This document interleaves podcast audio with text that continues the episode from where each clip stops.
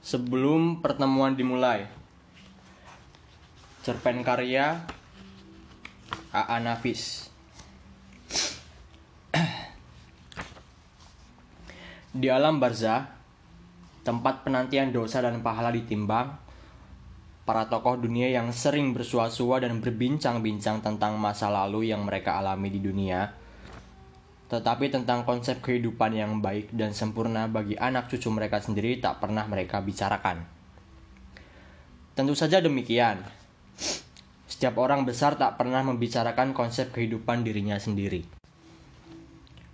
Sejak Liga Bangsa-Bangsa didirikan dan bermarkas di Versailles, para tokoh abad 20 membiasakan pula pertemuan sejagat. Memang, tidak ada suatu badan resmi karena kehidupan di alam barzah tidak memerlukannya. Namun pada setiap pertemuan diperlukan juga seorang ketua. Ya, seorang saja. Tidak diperlukan tiga atau empat wakil ketua sebagai cadangan. Mungkin berpedoman pada fungsi saja, fungsi raja, kaisar, atau diktator yang tidak pernah berwakil-wakil. Atau mengambil pedoman kepada roda mobil, empat yang berfungsi penuh, cuma satu yang jadi cadangan. Ketua tidak dipilih, boleh siapa saja. Siapa yang memprakarsai pertemuan, otomatis jadi ketua. Ketika giliran Gandhi, yang Mahatma tentunya, jadi ketua, dia memerlukan seorang sekretaris. Memang, tidak akan ada pembicaraan yang akan dicatat dan notulen yang akan dibuat. Namun menurutnya tak mungkin sambil mengetok-ngetok palu seorang ketua akan dapat mencatat nama-nama yang akan berbicara. Lagi pula undangan perlu dibuat, dan tak mungkin ketua yang mengantarkannya ke mana-mana sendirian. Dan dalam hal undangan, sesungguhnya ketua cuma membubuh, yang membubuhi tanda tangan saja. Lain-lainnya urusan sekretaris. Di alam barzah, waktu begitu lapangnya. Tak berlaku perbedaan teori teori antara Newton dan Einstein tentang waktu. Matahari terbit dan matahari tenggelam pun tak ada karena memang tidak ada matahari yang menjadi pusat kegiatan tata surya di sana. Sebuah awal pertemuan ditentukan oleh kehadiran ketua. Artinya, ada ketua, ada pertemuan. Dan tempat pertemuan pun ditentukan di mana ketua sedang berada. Karena di alam barzah tidak ada gedung pertemuan ataupun yang dinamakan bangunan yang dibuat manusia. Oleh karena Gandhi yang memprakarsai pertemuan, maka orang-orang yang diundang harus mencari sendiri di mana Gandhi berada, lalu duduk melingkarinya. Dan siapa saja yang tak memperoleh undangan, bermawas diri dan berpergi menyingkir, meski tidak ada undangan-undangan yang melarangnya hadir. Juga tidak ada kewajiban bagi yang terundang untuk hadir, karena pertemuan tidak memerlukan quorum. Di alam barzah, ramai tidaknya suatu pertemuan dihadiri peserta tidak tergantung pada siapa yang mengundang tradisi rasa segan atau ingin menghormati para pengundang tidak berlaku. Apalagi sifat pengkultusan pada seseorang. Sangat bertentangan dengan sifat alam barzah. Bahkan sejak di dunia sebenarnya, kultus individu sudah bertentangan dengan kodrat alam. Maka yang terpenting di alam barzah ialah topik yang akan dibicarakan. Di samping tepatnya tokoh-tokoh yang diundang, maka adalah tidak mengherankan apabila sering kali yang bernama pertemuan itu tidak dihadiri oleh seorang terundang pun. Misalnya ketika sidang yang diketuai oleh Al Capone atau yang diketuai oleh Jenderal Tojo.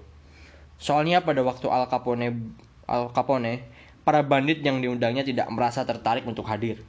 Karena menurut mereka, di alam barzah tidak ada sesuatu benda yang layak untuk dirampok. Sedangkan ketika Jenderal Tojo terundang tak hadir karena menduga jenderal itu masih bersifat kaufinistik. Sebab yang sebab topik yang akan dibicarakan tentang bom atom di Hiroshima dan Nagasaki. Namun karena terlanjur memprakarsai, pertemuan yang diketuai oleh masing-masing tokoh itu terus juga berlangsung dengan tertib. Ketua terus mengetok-ngetok palu lalu berpidato pada pembukaan. Kemudian mempersilahkan para peserta mengemukakan pendapat. Dan kemudian lagi karena tidak ada peserta mengemukakan pendapat, ketua pun memutuskan pertemuan dengan mengucapkan pidato penutup. Terakhir mengetok palu tiga kali ketok, tok, tok, tok. Sedangkan orang-orang yang hadir, tapi merasa bukan peserta memandangi ketua yang penuh semangat itu dalam pidato pembukaan dan penutupnya. Tak ubahnya seperti orang-orang yang, yang lalu lalang di kaki lima di depan sebuah toko ketika melihat barang-barang yang tak mereka butuhkan terpanjang dalam etalase. Pada pertemuan yang diprakarsai Gandhi, yang terjadi malah sebaliknya. Terlalu banyak peserta yang hadir, sehingga Gandhi sendiri terheran-heran. Akan tetapi ketika dia ingat bahwa topik damai di, damai di dunia damai, ya memang selalu aktual itu, keheranannya hilang. Sesungguhnya demikian dia merasa takjub juga demi melihat banyak tokoh perang dan tokoh teroris ikut hadir. Padahal dalam rencananya, dia hanya mengundang tokoh-tokoh pemenang dan calon pemenang hadiah Nobel perdamaian, serta beberapa tokoh yang luput dicalonkan karena kurangnya publikasi atau sebab lainnya. Akhirnya dia pikir, banyak di antara mereka itu cuma peninjau saja. Namun bagaimana membedakan peninjau dengan peserta? Ah, itu tidak sulit. Dalam daftar undangan yang dibuat sekretaris akan, akan dapat diketahui juga kelak. Simpulnya dalam hati, tapi sekretaris belum hadir. Pikiran itu dia kemukakan ketika menjawab seorang yang menanyakan kenapa pertemuan belum juga dimulai. Siapa sekretaris? Tanya seorang yang berkumis tebal membelintang yang kelihatannya tak pernah bisa sabar. Hairil Anwar, jawab Gandhi.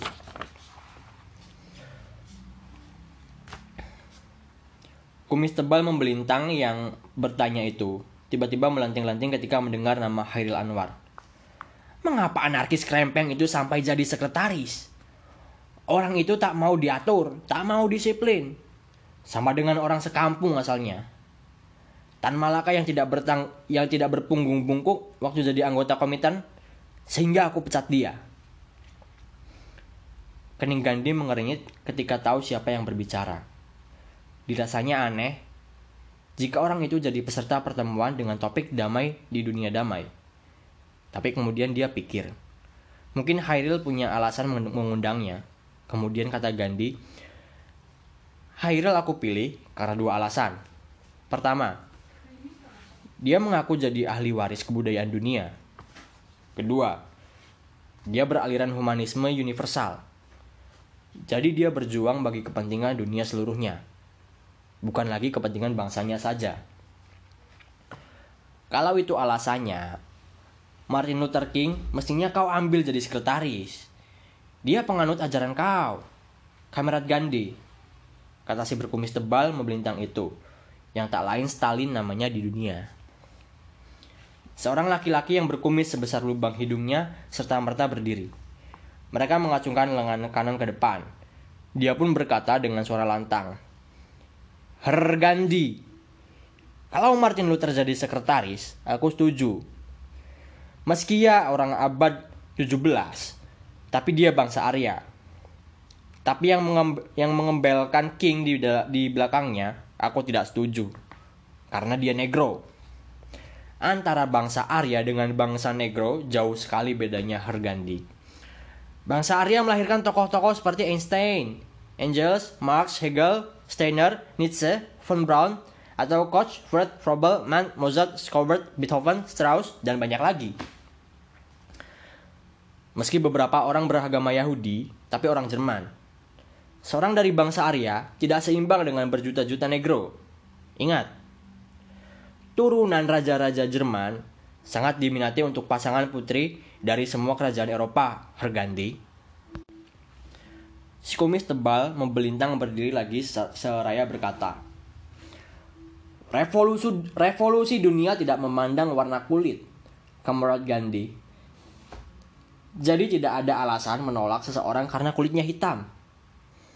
Si kumis pendek yang masih berdiri dengan lengannya terus mengacung ke depan, mendahului Gandhi yang akan berbicara. Marx tidak membawa bawa negro dalam revolusi dunia, Gandhi. Dia bicara tentang revolusi kelas bulu, kelas buruh, bule melawan kelas majikan bule. Negro tidak punya kelas majikan. Maka itu berarti negro tidak punya kelas buruh. Kalau ada orang bicara revolusionis ajaran Marx, padahal pada zaman dia berkuasa dulu, dia menindas setiap orang dengan tuduhan sebagai kaum revisionis. Pantas saja kuburnya dibongkar orang kemudian, karena pikirnya tidak konsisten. Si komis tebal membelintang bukan seorang orator. Dia berbicara lamban dengan suara menggeram seperti bulldog yang lagi tidur-tiduran melihat seekor tikus kecil mencuri sisa makanannya. Dia bicara tentang tingkah laku orang-orang kecil mencari popularitas politik setelah seorang pemimpin bisa besar pergi. Orang kecil itu tidak akan mampu membawa gagasan besar, apalagi membangun situasi suatu tindakan besar. Dua hal penting yang harus dimiliki oleh seorang pemimpin besar. Maka satu-satunya tindakan yang besar yang berarti bagi orang-orang kecil yang menggantikan pemimpin besar itu ialah dengan menghancurkan kuburnya dan menghapus namanya dari buku-buku sejarah. Sehingga dengan perbuatan itu, orang-orang kecil yang berkuasa itu akan kelihatan besar. Perbuatan itu sama dengan munafik, suatu kejahatan moral yang tak layak diampuni. Akan tetapi, jika seorang besar meninggal, lalu digantikan oleh orang besar yang sungguh-sungguh besar, peristiwanya sama dengan estafet kepemimpinan. Kewajiban kepemimpinan pengganti ialah membuat sesuatu yang lebih baik, lebih besar, yang betul-betul spektakuler. Maka pengganti orang besar itu pada dasarnya adalah tokoh yang lebih besar. Tapi, kalau penggantinya orang kecil, kebesaran orang besar yang digantikannya itu dihancurkannya. Akibatnya pamor kaum proletar merosot cepat sekali di seluruh dunia. Untung masih ada Mao Zedong dan Castro. Orang yang berwajah klimis, berambut hitam, serta bermata sipit menyeletuk di kejauhan. Tapi pengganti aku pun menggerogoti gagasanku setelah aku mati. Dan dia itu, si kumis pendek, yang ngaku-ngaku kebesaran bangsanya sendiri sehingga bangsa dan negaranya terbelah dua. Bangsanya tidak peduli di mana kuburnya dia itu. Malah bangsanya merasa malu telah melahirkan seorang seperti seperti dia itu, Kamrat Gandhi. Dengan berteriak-teriak seperti waktu mudanya ketika dia mengerahkan bangsanya memberontak melawan kekuasaan tirani di Afrika Selatan. Gandhi berkata sebelum si kumis pendek bicara lagi. Nah, saudara-saudara, Sekretaris kita telah datang. Pertemuan sudah bisa dimulai. Seketika suara desisan keluar dari seluruh mulut menyuruh setiap orang agar tenang. Tapi seorang laki-laki yang berambut, berambut tipis dan bermata bulat berkata pada teman di dekatnya. Harry, suasana ini bisa kulukis dengan gaya kubisme. Tapi kalau kutukar letak kumis Stalin pada bibir Hitler dan kumis Hitler pada bibir Mao Zedong, lukisan itu menjadi karikatur. Aku tak suka karikatur. Tapi kau, sebagai pemain sulap terbesar tentu bisa melakukannya, kiraku. Sudahlah Pablo, kau dan aku tahu, yang aku sulapkan diriku sendiri, bukan orang lain. Sama dengan kau. Yang kau lukis kan pikiranmu, bukan pikiran orang lain. kata Holdini kepada temannya yang tak lain dari Picasso. Hairil Anwar yang sejak datang telah duduk di sebelah kiri Gandhi, lalu, ber, lalu beralihlah ke sebelah kanan selagi si kumis tebal membelintang berbicara. Mengapa pindah? Tanya seorang perempuan berambut pirang, bermata mengantuk, dan bermulut mungil kecil yang nyaris membuka. Dua alasannya, kata Hairil Anwar sambil menggeser duduknya agar merapat pada perempuan itu. Pertama, di negeriku yang duduk di sebelah kanan dipandang lebih manis. Bukan karena alasan etiket, melainkan karena alasan protokoler. Tahu kau apa bedanya itu? Perempuan itu menggeleng. Yang satu adat dan yang lainnya aturan. Dan kedua, biar aku bisa duduk dekat cewek cantik seperti kau, Tuti. Namaku bukan Tuti, tapi Marilyn Monroe, kata perempuan itu. Gandhi mau bertanya pada Hairil sambil melihat ke arah kiri. Akan tetapi karena Hairil tidak ada, dia menoleh ke arah kanan. Dilihatnya Hairil sedang asik berbicara dengan Marilyn Monroe. Dari mana saja kau, Ril? Gandhi bertanya. Aku terlena di tempat Maria, Maria Kalas. Asik melihat dia lagi main melawan Kennedy bersaudara. Jawab Hairil Anwar. Sambil menggoyang-goyang tangan Hairil, Marilyn bertanya. Main apa mereka, Ril? Peta umpet. Oh, masih seperti dulu saja mereka. Suka memetak bumi, lalu melompat-lompat di dalamnya kata Marilyn merengut. Gandhi menoleh lagi pada Hairil, Hairil setelah melihat Stalin belum akan berhenti bicara. Mana daftar undangan, Ril? Tak ada. Loh, bagaimana bisa diketahui orang yang mau bicara, Ril? Biarkan saja mereka siapa yang mau bicara. Oh, kau seenak perutmu saja, Ril. Kata Gandhi mengomel. Kemudian dia tanya Marilyn Monroe. Bagaimana kau tahu ada pertemuan sekarang, Merlin? Aku lihat Hairil berdiri di pundak Amir Hamzah berteriak-teriak. Halo, halo, halo. Gandhi mau adakan pertemuan penting. Topiknya adu damai di dunia. Kunjungilah, kunjungilah beramai-ramai. Penuh action, sensasi, horor, sadis, seks. Khusus untuk 21, 21 tahun ke atas.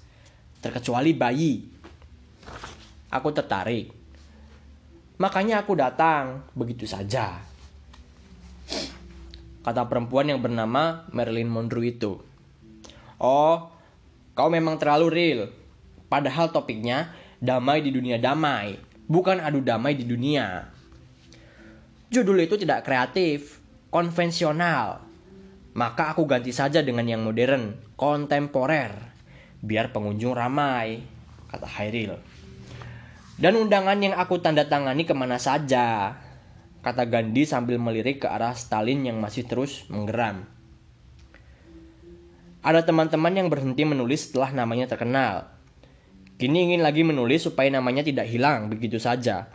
Menulis buku tebal, katanya. Kepadanya aku kasih kertas undangan itu. Sedari kau masih hidup, kau sudah brengsek, Ril kata Gandhi pula tanpa menghilangkan perasaan marahnya. Hoplah, di sini alam barzah loh, tempat penantian dosa dan, dan pahala kita ditimbang. Dan kau harus tahu, yang akan menimbangnya bukan kau toh, kata Hairil yang akan pergi karena merasa dia tak dipedulikan orang. Coba kau pikir, belum-belum mereka sudah bertengkar, bertengkar. Kalau mereka tidak datang, pertemuan sudah bisa dimulai dengan tertib. Coba kalau mereka diundang dengan surat. Orang-orang macam itu tidak akan datang. Tahu. Siapa yang kau maksud dengan orang-orang semacam itu? Khairil bertanya. Gandhi menyebut serentetan nama-nama. Baiklah, aku mulai dari Stalin dulu.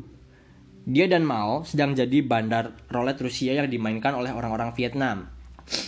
Banyak orang bergerombol di situ. Maka aku sorakan pertemuan yang kau adakan ini. Rupanya Stalin tertarik. Dan memang dia perlu hadir, pikirku. Karena dia yang paling gigih mengajurkan perdamaian dunia. Di mana-mana, kaum proletarnya dia digerakkan untuk merebut perdamaian, walau dengan teror, teror dan kekerasan sekalipun. Perdamaian dia ibaratkan seperti merpati putih yang melayang sendiri di langit merah. Lukisan merpati itu dibuat oleh Picasso. Karena karenanya, karenanya pula Picasso pun hadir. Kalau mau setung, dia lagi kesepian karena kelompok empatnya belum datang. Ke mana Stalin? Tentu ke mana dia. Hold ini ikut siapa dia? Dia tidak dia tidak ikut siapa-siapa. Malah negarawan dan politisi lah yang ikut dia untuk belajar sulap agar pengertian bisa berubah artinya menurut sukanya pemain. Marilyn Monroe tanya Gandhi seraya melirik kepada Stalin yang masih belum selesai berbicara. Alasannya ada dua. Pertama, di negeriku, perempuan cantik selalu dilambangkan sebagai lambang celaka, perusak moral yang sama jahatnya dengan madat, maling, mabok, dan main. Perempuan cantik selalu dijadikan umpan untuk merongrong disiplin pejabat negara. Perempuan cantik selalu dicurigai sebagai perusak kedamaian rumah tangga babe-babe yang istrinya telah setua nenek-nenek. Kedua, Marilyn Monroe memang aduhai cantiknya. Hitler. Dia yang paling kuat alasannya untuk hadir. Jauh lebih kuat dari para pemenang hadiah Nobel perdamaian yang puluhan orang itu jumlahnya. Tanpa adanya Hitler, orang takkan pernah yakin pada pentingnya perdamaian dunia itu. Khusus untuk Hitler, aku sengaja menemuinya menyampaikan undangan. Aku tidak melihat Jenderal Tojo, kata Gandhi pula. Dua alasannya. Pertama, dia ngambek. Karena waktu dia memprakarsai pertemuan, tidak seorang pun yang hadir. Kedua, dia keberatan Jenderal Marshall, Marshall ikut hadir. Tapi Marshall, pemenang hadiah Nobel perdamaian, justru itu dia keberatan. Alasannya, masa seorang jenderal yang memimpin pembantaian ratusan ribu manusia diberi hadiah Nobel perdamaian? Amerika kasih duit pada Eropa itu kan bertujuan politik saja, supaya Eropa tidak jadi komunis kan? Begitu alasan Tojo. Jadi jadi tidak ikhlas Marshall Plan itu. Gandhi melihat lagi pada Stalin. Tidak ada tanda-tanda dia akan akan segera menyelesaikan bicaranya. Lalu dia edarkan matanya berkel, berkeliling. Sungguh luar biasa banyaknya orang-orang yang hadir. Hampir semuanya dia kenal. Beberapa orang memang tidak dikenalnya. Tapi pikirnya, mungkin jadi orang-orang itu kawannya Hairil, Hairil saja. Yaitu orang-orang yang terkenal di negerinya sendiri tidak mendunia. Tak apalah, pikir Gandhi selanjutnya. Topik damai di dunia damai memang aktual sekali. Ketika dia melihat Stalin belum henti-hentinya menggeram, kerisauan timbul dalam hatinya. Karena belum pertemuan dimulai, Stalin sudah omong sepanjang entah berantah. Barangkali, pikir Gandhi pula dia kira kesempatan itu semua hanya miliknya seorang, yang resmi atau tidak resmi, yang sah atau tidak sah. Kemudian kata hatinya memang kata hatinya untuk melupakan kerisauan. Ah, di alam barzah toh waktu begitu lapang. Selama panggilan untuk untuk antri pemeriksaan belum dibunyikan.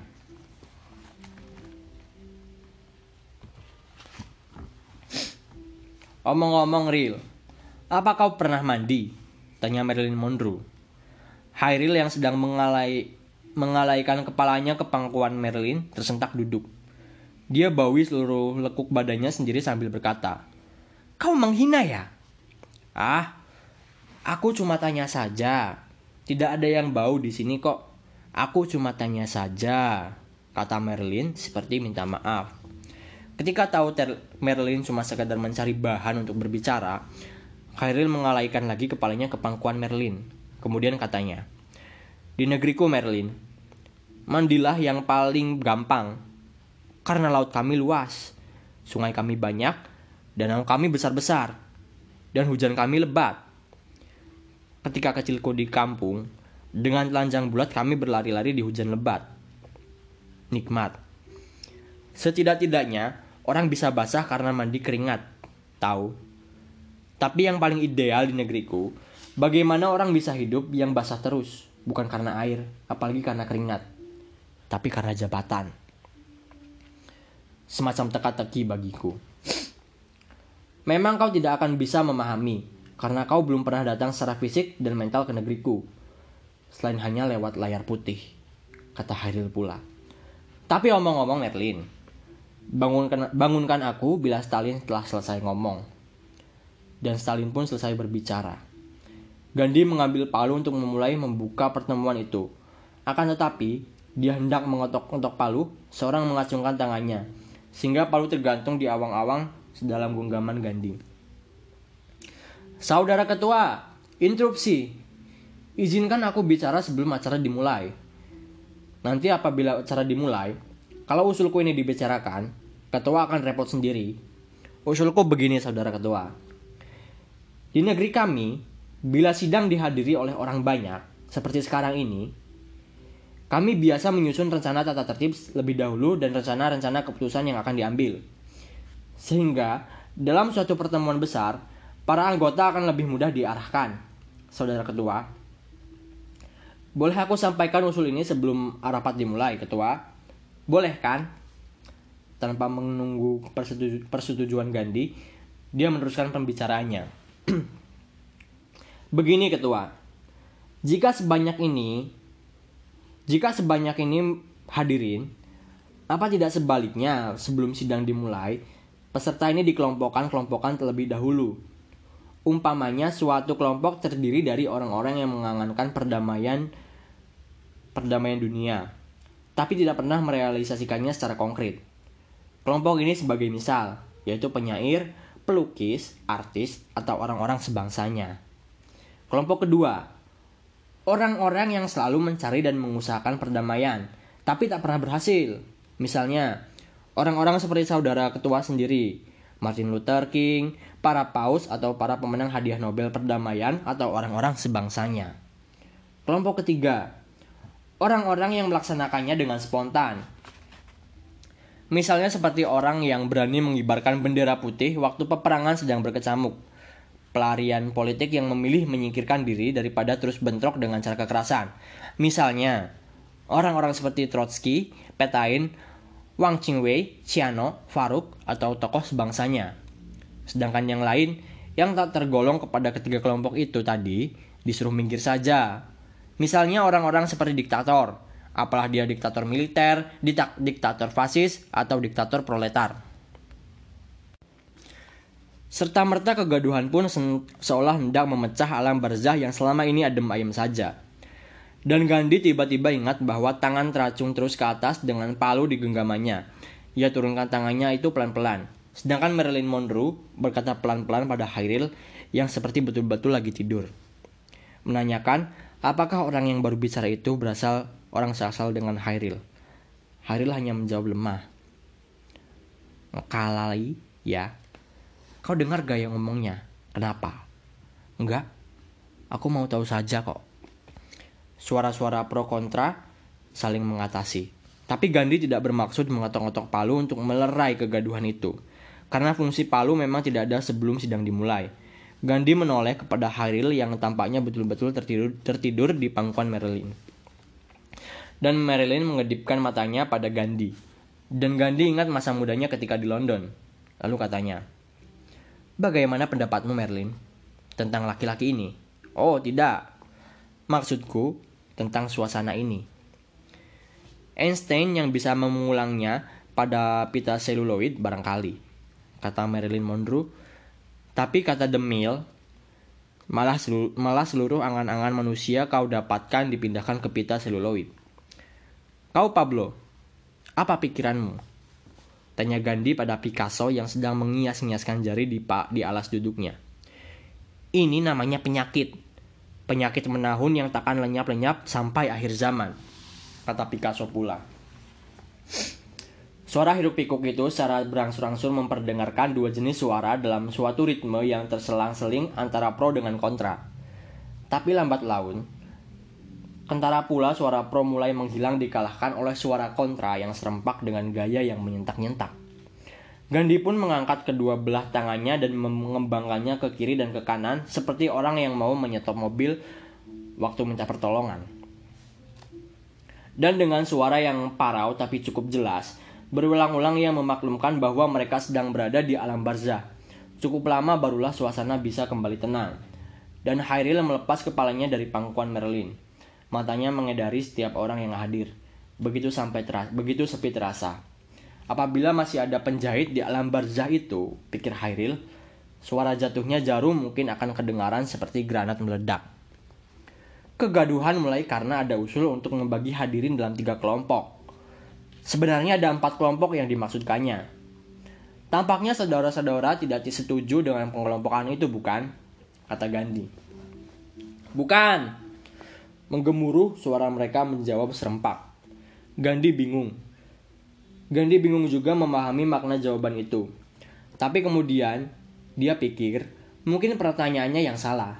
Lalu diubahnya pertanyaan itu dengan mengatakan siapa yang setuju pengelompokan agar mengacungkan tangan. Tapi tidak seorang pun yang mengacungkan tangan. Dia bertanya lagi, apa yang sebenarnya yang tidak saudara setujui?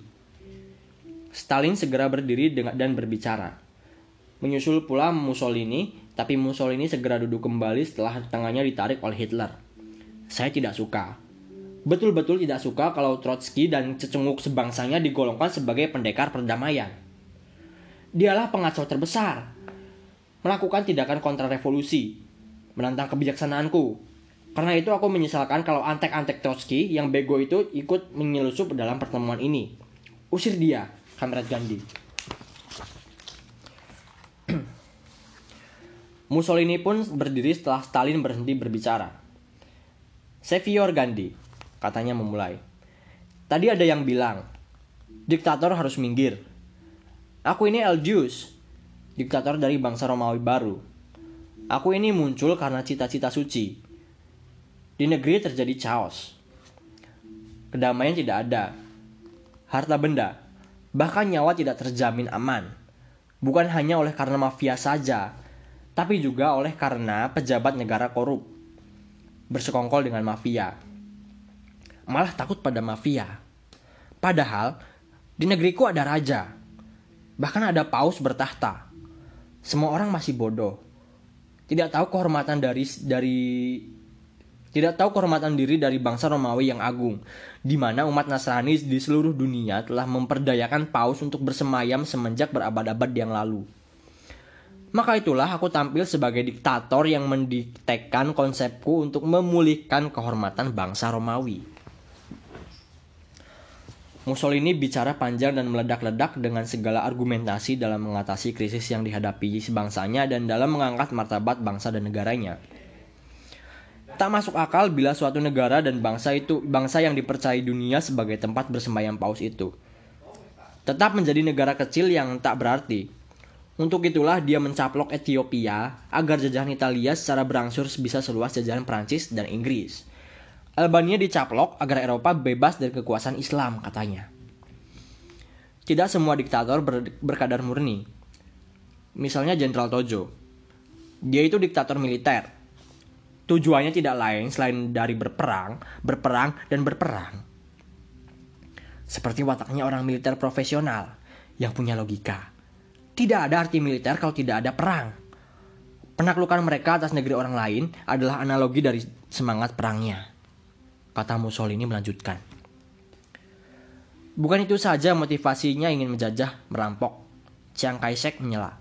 Jepang itu bangsa yang serakah, ekspansionis, dan karenanya tak malu-malu menjarahi negeri orang lain untuk merampok hasil negeri orang untuk kepentingan bangsanya sendiri. Jika dibiarkan, besok-besok akan dibangkrutkannya seluruh dunia dengan menghancurkan bangsa lain melalui perang ekonomi. Terserah kaulah, kata Mussolini memotong kata-kata Xiang. Yang jelas, Jenderal Tojo bukan tipe diktator murni. Yang murni selain aku ya Hitler dia seorang negarawan yang ingin membalaskan hinaan bangsa lain karena tanah jajahannya dibagi-bagi. Siapa yang mau dihina begitu? Padahal bangsanya superior seperti bangsa Romawi. Ketika dia meminta kembali tanahnya dan jajahannya dengan cara baik-baik, tidak dipedulikan orang, tentu saja dia ambil dengan kekuatan sendiri. Itu bedanya dengan Jenderal Tojo yang bersemangat perang dan serakah lagi. Sedang diktator lainnya, seperti Stalin yang mengaku dirinya sebagai diktator proletar itu, dia cuma mau menggantikan kedudukan SAR saja. Marxisme hanya alat yang lagi mode di masa itu. Stop, stop, stop. Aku tidak suka dihina begitu, kata Stalin menyela sambil memelintir-lintir kumisnya yang tebal. Gandhi segera menang, menengahi dan mengucapkan berulang-ulang bahwa mereka sedang di alam barzah, bukan di alam fana. Mussolini duduk di tepi Stalin. Mussolini duduk, tapi Stalin yang terbiasa tidak boleh disanggah, apalagi dihina. Tidak memedulikan peringatan Gandhi itu. Aku tidak sama dengan Sar. Aku kemerat, bukan paduka yang mulia. Aku ingin memerintah menurut konsep komunis, demokrasi rakyat. Tapi rakyat, tapi rakyat Rusia yang sudah terbiasa dengan sistem totali, totalitarisme di bawah SAR sejak ratusan tahun tidak paham dengan demokrasi rakyat. Yang mereka tahu, seorang pemimpin harus kuat secara mutlak. Dengan pemimpin yang kuat itulah mereka merasa terlindung dan mau mematuhi perintah. Hasilnya, lihatlah betapa besarnya Rusia sekarang. Malah ditakuti dunia segala. Jadinya Kamrat Gandhi, orang yang bego mengusulkan agar para diktator minggir. Patut dijewer telinganya Setelah Stalin duduk, John Lennon pun berdiri sambil mengangkan, mengacungkan jarinya tinggi-tinggi. Gandhi, aku tidak mewakili siapa-siapa. Cuma bicara atas nama sendiri sebagai seniman. Seniman memang biasa bekerja sendiri-sendiri. Meskipun begitu, naluri seniman tentang buruk dan baik adalah sama dengan siapa saja. Bedanya, naluri seniman lebih peka dan selalu cenderung pada berbuat baik. Beribu judul buku telah ditulis, ribuan karya digelarkan atau dipajangkan, moral, moralnya tetap, yaitu kemanusiaan yang agung. Pengertian kemanusiaan tidak berarti membedakannya dengan nilai-nilai moral siapa pun, tapi, berbe tapi berada di atas segalanya. Karena seniman tidak bekerja bagi suatu golongan, apalagi terikat dengan golongan tertentu, yaitu golongan yang menilai dirinya superior. Nah, Gandhi. Apabila ada orang yang mengatakan seniman hanya menghayalkan perdamaian, tidak melaksanakannya, rasanya pandangan itu sumbernya dari masyarakat yang primitif. Dan orang-orang yang primitif tidak sepatutnya hadir di sini. Marilyn sambil mengelus-ngelus pipi Hyril yang cekung, ketika mendengar John Lennon lagi bicara, bertanya pada laki-laki yang bergolek di pangkuannya itu. Sebagian aku setuju dengan John Lennon. Kau sendiri, Ril? Karena Hairil tampaknya tertidur, Marilyn menjepit hidung Hairil kuat-kuat. Apa? Tanya Hairil sambil duduk dengan melihat-lihat keadaan sekelilingnya. Aku tertidur. Dalam tidurku aku berhayal. Jika semua perempuan secantik kau dan sembahenol kau, akan masih adakah definisi, definisi cantik dan jelek? Artinya, jika semua laki-laki sama jelek dan sama jalangnya dengan kau, akan masih adakah artinya engkau? kata Marilyn pula. Lalu terdengar lagi suara Gandhi. Ia mengharapkan apabila pertemuan sudah dimulai nanti, tidak ada lagi interupsi yang saling menyalahkan orang lain. Dengan saling menyalahkan, pada hakikatnya manusia di alam barzah tetap sama saja dengan manusia di dunia. Lalu Gandhi memegang palu yang sedari tadi tergeletak di ujung kakinya. Tunggu dulu, tunggu dulu. Kata seorang yang tadi, yang diduga Marilyn Monroe seorang orang seasal dengan Hyril.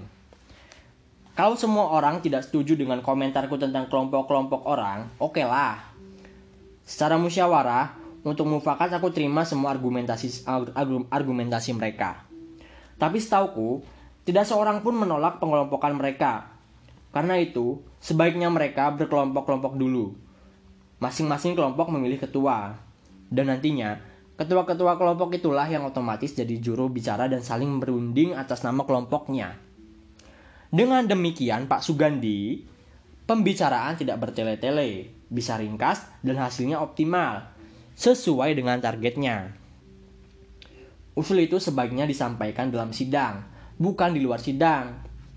Kata seorang laki-laki yang bulat potongan tubuhnya mirip Winston Churchill. Seorang berkumis hitam dengan tubuhnya yang kokoh pun berdiri. Aku Martin Luther King. Tapi itu tidak penting. Sebagai pendeta, aku keberatan bila orang-orang dikelompokkan. Umat manusia itu sama di sisi Tuhan. Mengapa kita mengelompok-kelompokkan? Justru di alam barzah ini. Hitler berdiri pula. Setelah ia mengacungkan lengannya, katanya, pengelompokan itu perlu karena orang hitam tidak bisa sama dengan orang putih. Orang hitam, meski ratusan tahun sudah tinggal di Amerika atau di Eropa, tetap hitam. Demikian pula orang putih yang ratusan tahun tinggal di Afrika Selatan, tetap putih. Orang Cina, meski ke mana dia tinggal, setelah ratusan tahun tetap Cina, kulitnya tetap kuning dan matanya tetap sipit. Karena itu pengelompokan perlu. Pengelompokan itu mutlak, Gandhi. Tapi alasannya bukan ras atau profesi, melainkan kedudukannya dalam kerajaan Tuhan. Kami, bangsa Israel, adalah pejuang-pejuang Tuhan. Dan kami tidak bisa disamakan dengan yang lain. Sebelum lupa, aku Weizmann, pendiri Zionisme, kata seorang yang berhidung bengkok. Setelah Weizmann berbicara, banyak tangan mengacung ke atas, dan Gandhi menggenggam palu kembali. Hendak diketok-ketoknya supaya hadirin tenang. Tapi kemudian dia ingat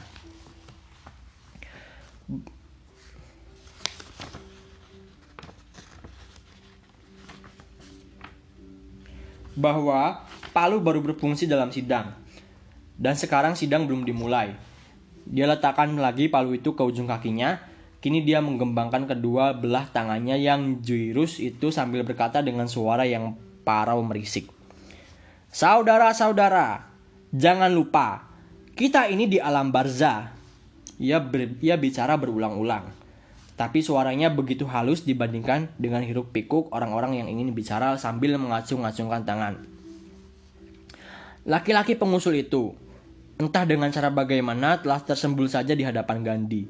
Dia tidak duduk, melainkan berdiri, sehingga terpaksa Gandhi mengadah memandang mem memandang padanya.